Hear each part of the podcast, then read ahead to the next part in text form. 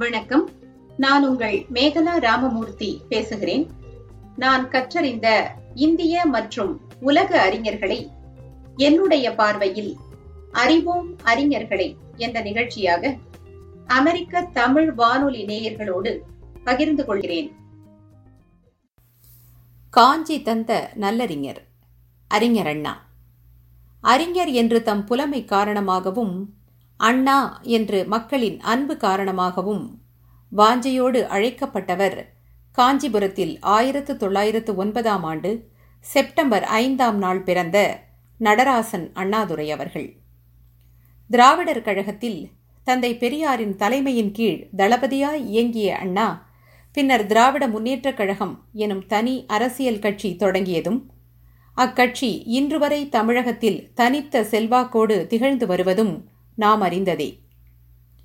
அண்ணாவை வெறும் அரசியல் தலைவர் என்று சிறிய சிமிழிக்குள் நாம் அடைத்துவிட முடியாது. அதையும் தாண்டி பன்முகப் புலமையும் பல்துறை ஆற்றலும் நிரம்ப பெற்றவர் அவர் எதனையும் கூர்ந்து கவனிக்கின்ற தன்மை வகுப்பில் ஆசிரியர்கள் நடத்துவதை குறிப்பு எடுக்காமலேயே மனத்தில் பதித்து கொண்டுவிடும் அபூர்வ ஆற்றல் போன்றவை அண்ணாவிடம் இளமை முதலே அமைந்திருந்தன.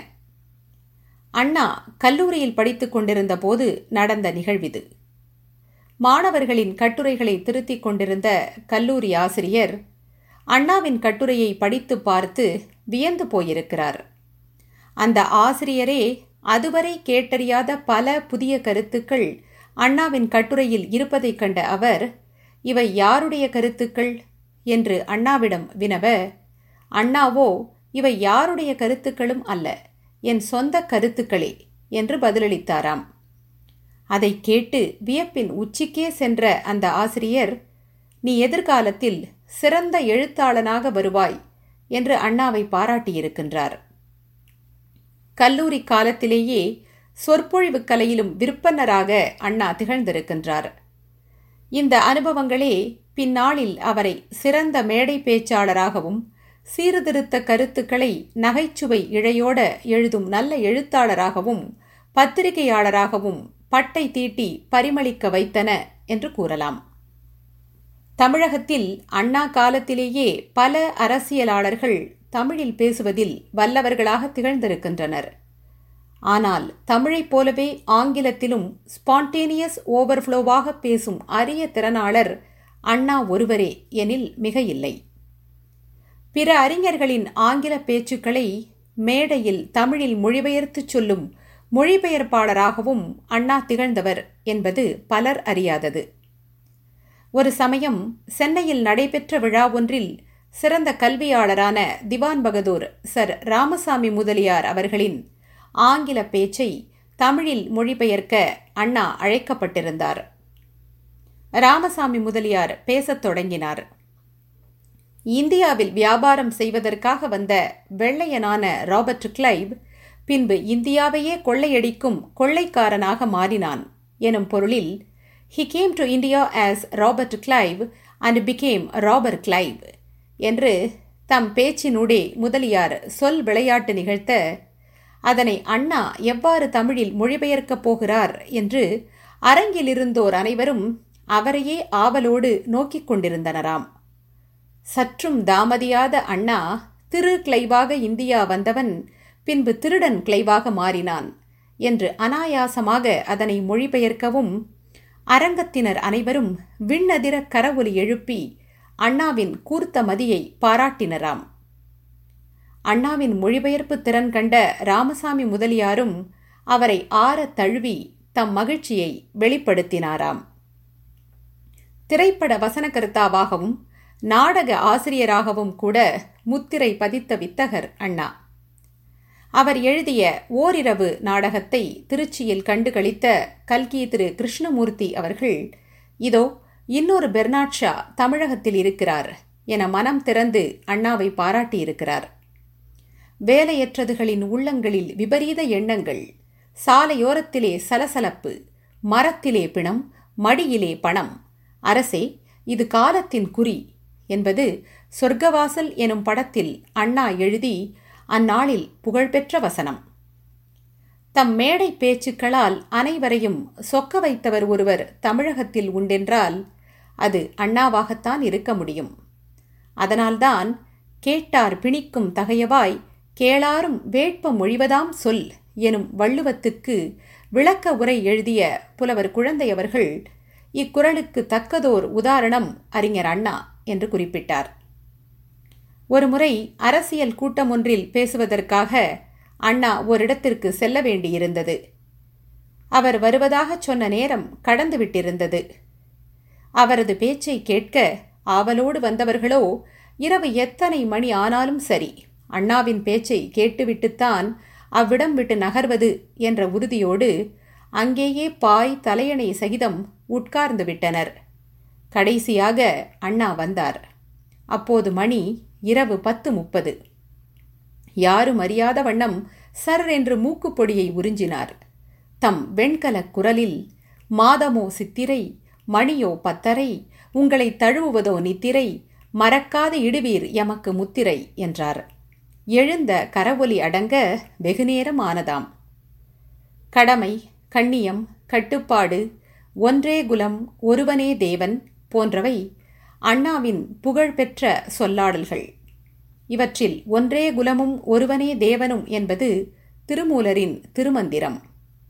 அண்ணா இதனை தம் கட்சியின் கொள்கையாக அறிவித்து அடிக்கடி கூட்டங்களில் பயன்படுத்தியதால் பலர் இது அண்ணா உருவாக்கிய சொற்றொடர் என்றே நினைத்தனர். அண்ணாவின் மொழி ஆளுமை அத்தகையது. மாற்றான் தோட்டத்து மல்லிகைக்கும் மனமுண்டு என்று மாற்று சிந்தனையாளர்களின் கருத்துக்கும் மதிப்பளித்த பெருந்தகையாளர் அண்ணா. அரசியலிலே அவரை ஒரு மிதவாதி என்று குறிப்பிடுவது பொருத்தமாக இருக்கும். இதனையே அவருடைய குறையாகவும் சிலர் பார்த்ததுண்டு.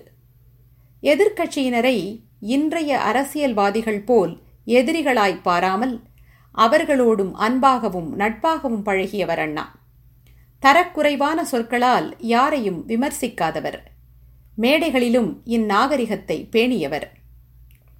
கடவுள் மறுப்பிலும் பெரியார் அளவிற்கு அண்ணா முனைப்பு காட்டினார் இல்லை. நான் தேங்காயும் உடைப்பதில்லை பிள்ளையாரும் உடைப்பதில்லை என்பதே அவரின் சித்தாந்தமாக இருந்தது.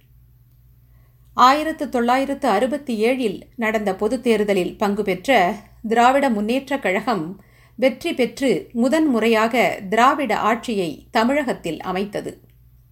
அண்ணாவின் தலைமையில் ஆயிரத்து தொள்ளாயிரத்து அறுபத்தி ஏழு மார்ச் ஆறில் அமைந்த அமைச்சரவை இளைஞர்களை கொண்ட அமைச்சரவையாக விளங்கியது குறிப்பிடத்தக்கது.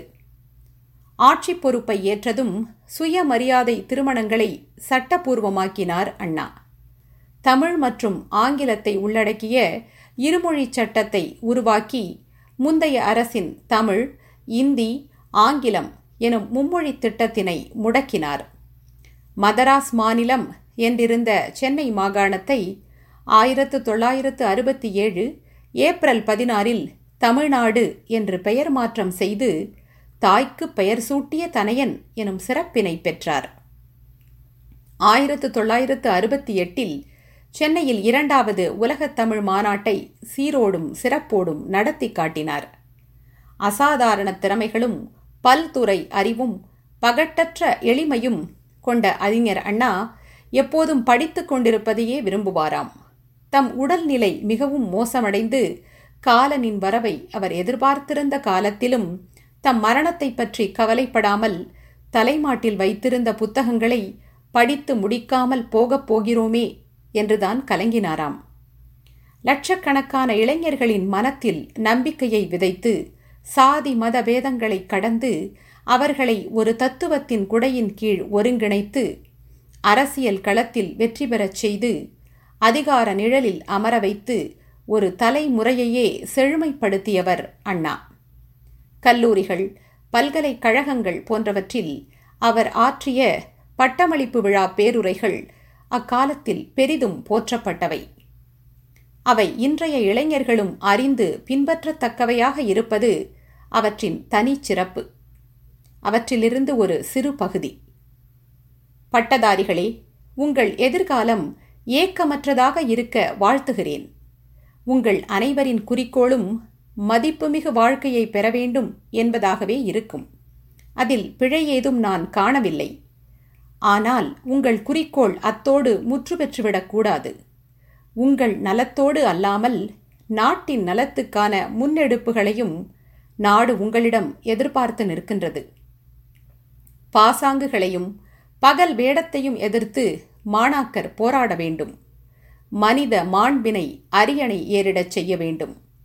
பல்கலைக்கழகங்களை கட்டித் தருவதும் அதனை கட்டிக் காப்பதும் பாமரரின் உழைக்கும் மக்களின் வரிப்பணம்.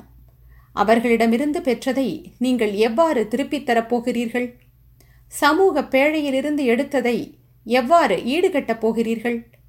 அதனை நீங்கள் செழிப்பு தரத்தக்க வகையில் நிரப்பாத வரையில் வரும் தலைமுறையினர் வெற்று கருவூலத்தையே காண இயலும். இது வரவேற்கத்தக்க குறிக்கோள் என்பதை எவரும் மறுக்க மாட்டார். ஆனால் இதனை நிறைவேற்ற எவரும் முனைய மாட்டார். நீங்கள் சமூக பணி ஆற்ற முனையும் போது ஏற்படும் இடர்பாடுகளையும் உங்களை நோக்கி திரும்பும் கேலி கிண்டல் பேச்சுக்களையும் அறியாதவன் அல்லன் நான். அதனால் பலர் உரமிழந்து சமூகப் பணிகளிலிருந்து விலகி சொந்த நலனை பார்க்கப் போய்விடுவார்கள் என்பதையும் மறுப்பதற்கில்லை. எனினும் நெஞ்சுரமுள்ள ஆடவரும் பெண்டிரும் இந்த புனித போரிலே தொடர்ந்து ஈடுபட்டு வெற்றி வாகை சூடி மக்கள் பணியில் மகத்தான சாதனைகளை புரிந்திருக்கிறார்கள் என்பதும் உண்மை. தனக்கென முயலாது பிறர்க்கென வாழும் மக்களால்தான் இந்த உலகம் இயங்கிக் கொண்டிருக்கிறது. உண்டாலம்ம இவ்வுலகம் இந்திரர் அமிழ்தம் இயைவதாயினும் இனிதன தமியர் உண்டலும் இலரே. முனிவிலர் துஞ்சலும் இலர். பிறர் அஞ்சுவது அஞ்சி புகழெனின் உயிரும் கொடுக்குவர். பழியெனின் உலகுடன் பெரினும் கொள்ளலர். அயர்விலர். அன்னமாட்சி அனையராகி தமக்கென முயலா நோன்தாள் பிறர்க்கென முயலுனர் உண்மையானே. நம் இலக்கியம் கலை சிற்பம் ஆகியவை மனித நுண்ணறிவின் நேர்த்தியான மாதிரிகள்.